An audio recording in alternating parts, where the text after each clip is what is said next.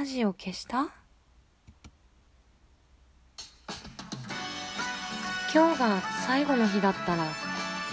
私たち上手に眠れるかしら？明日も今日が続くならやっぱり上手に眠れるかしら？これから始まる約10分間があなたにとって天国でも地獄でもなく何でもない一日の終わりになりますように。お休み前に姫の玉のラジオ消した？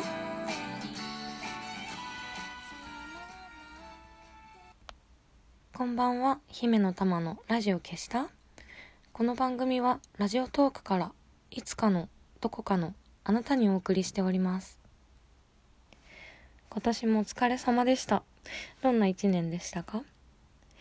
今年はあれですよね。平成が令和に変わってなんかあっという間に慣れちゃったけど言語発表の瞬間なんか結構違和感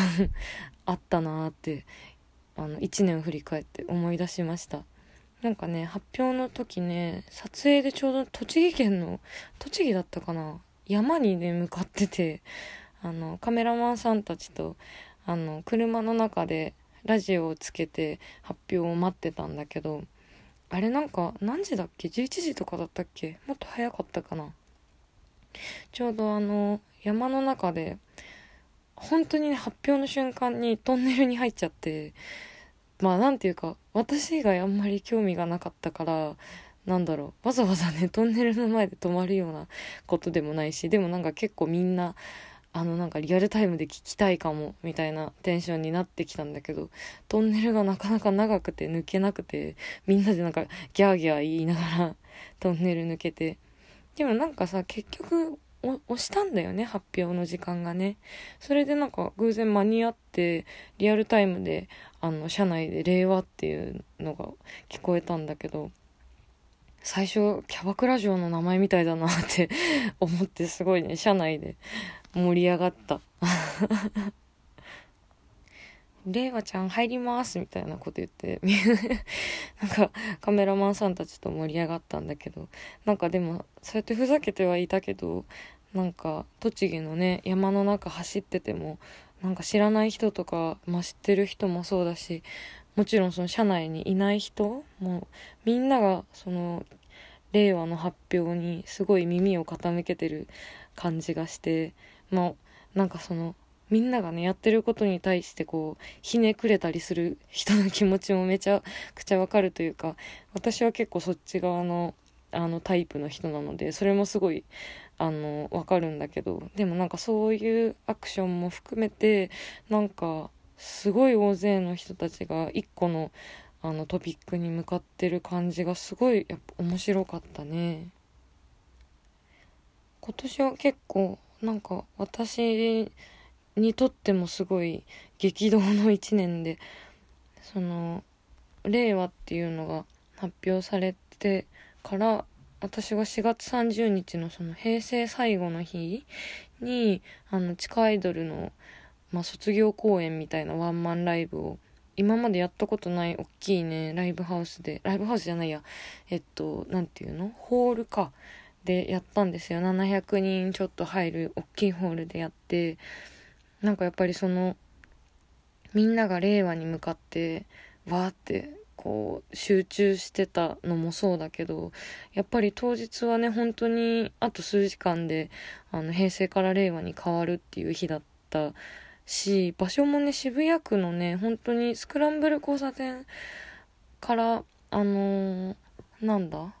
えっと宮益坂じゃなくて桜ヶ丘の方のね坂を登ったところだったから本当になんかこう時代がガーって動いている感じがする日に卒業ライブがあってあれはなんかね本当にすごかった。なかなかもう多分人生の中でもう体験できないなんかそのなんだろうな。大きい波みたいなものを感じたんだけどその4月に公演4月末に公演があってでも本当にその個人でやるには大きいライブだったからその1年前なんか一昨年の夏夏始まりぐらいからずっと準備してたから、1年、まあ、弱ぐらいかけてたから、一昨年あ、一昨年じゃないか。だから今年、去年の年越しか。は、なんか、年越した感じが全くしなかったというか、やっぱり卒業公演終わるまでは年越せないなっていう自覚もあったし、なんか、令和に変わるまでが私の2018年みたいな よくわかんないけど、あの、ま区切れないなっていう感じだったんだよね。だからなんか今は久しぶりにお正月が来るなっていう感じなんだけど、まあ、そう、とか言ってる割に、あの、4月30日って日程決めて、あの、ホールを抑えた時は、5月1日に改正するって全然知らなくて、元旦か新年度で切り替わると思ってたんだけど、あれなんで5月1日だったんだろうね。なんか全然わかんない。いや、教えてっていう感じだ。そうそう。で、本当にもうなんかね、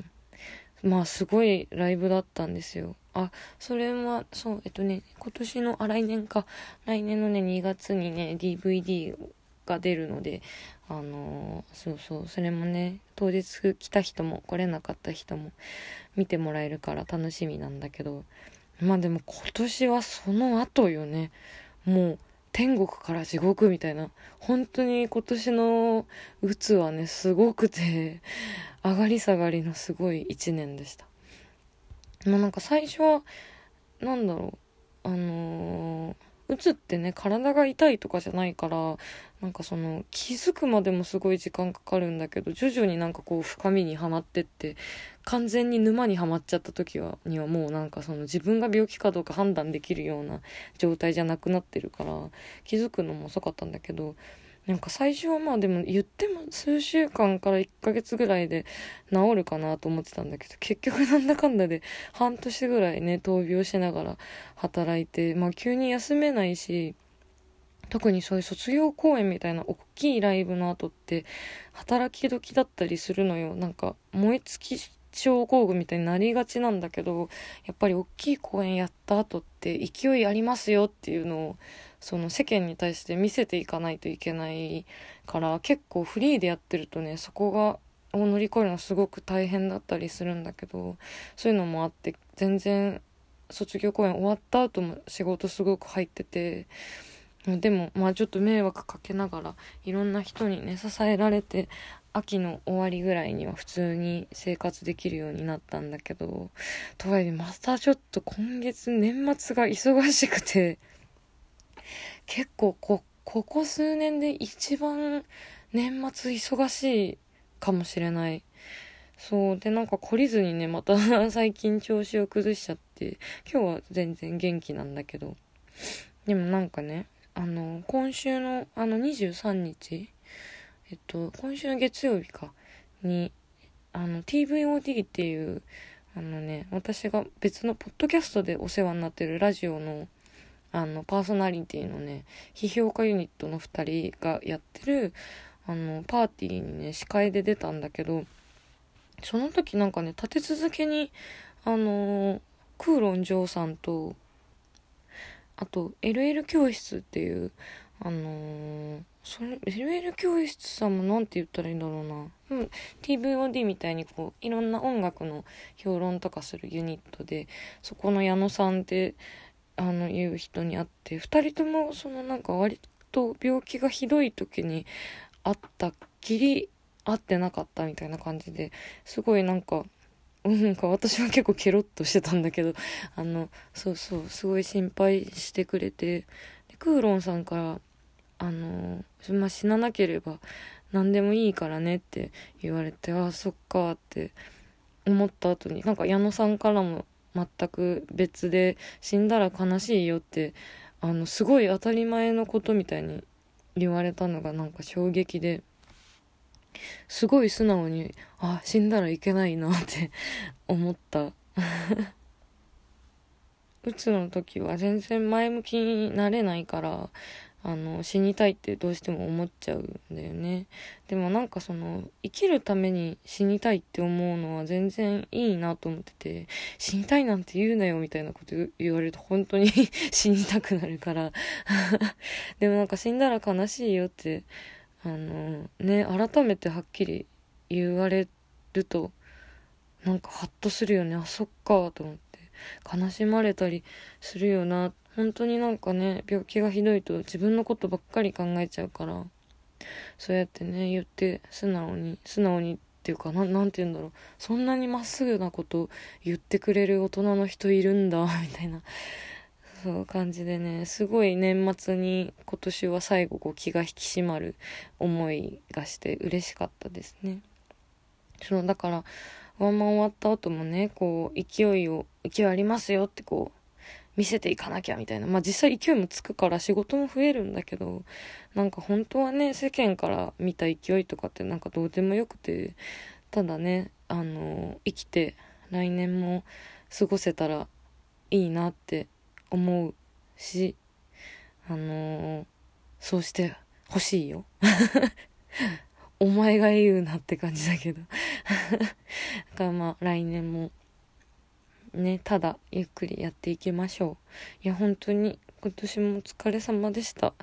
ね、良いお年をだね、あっという間に。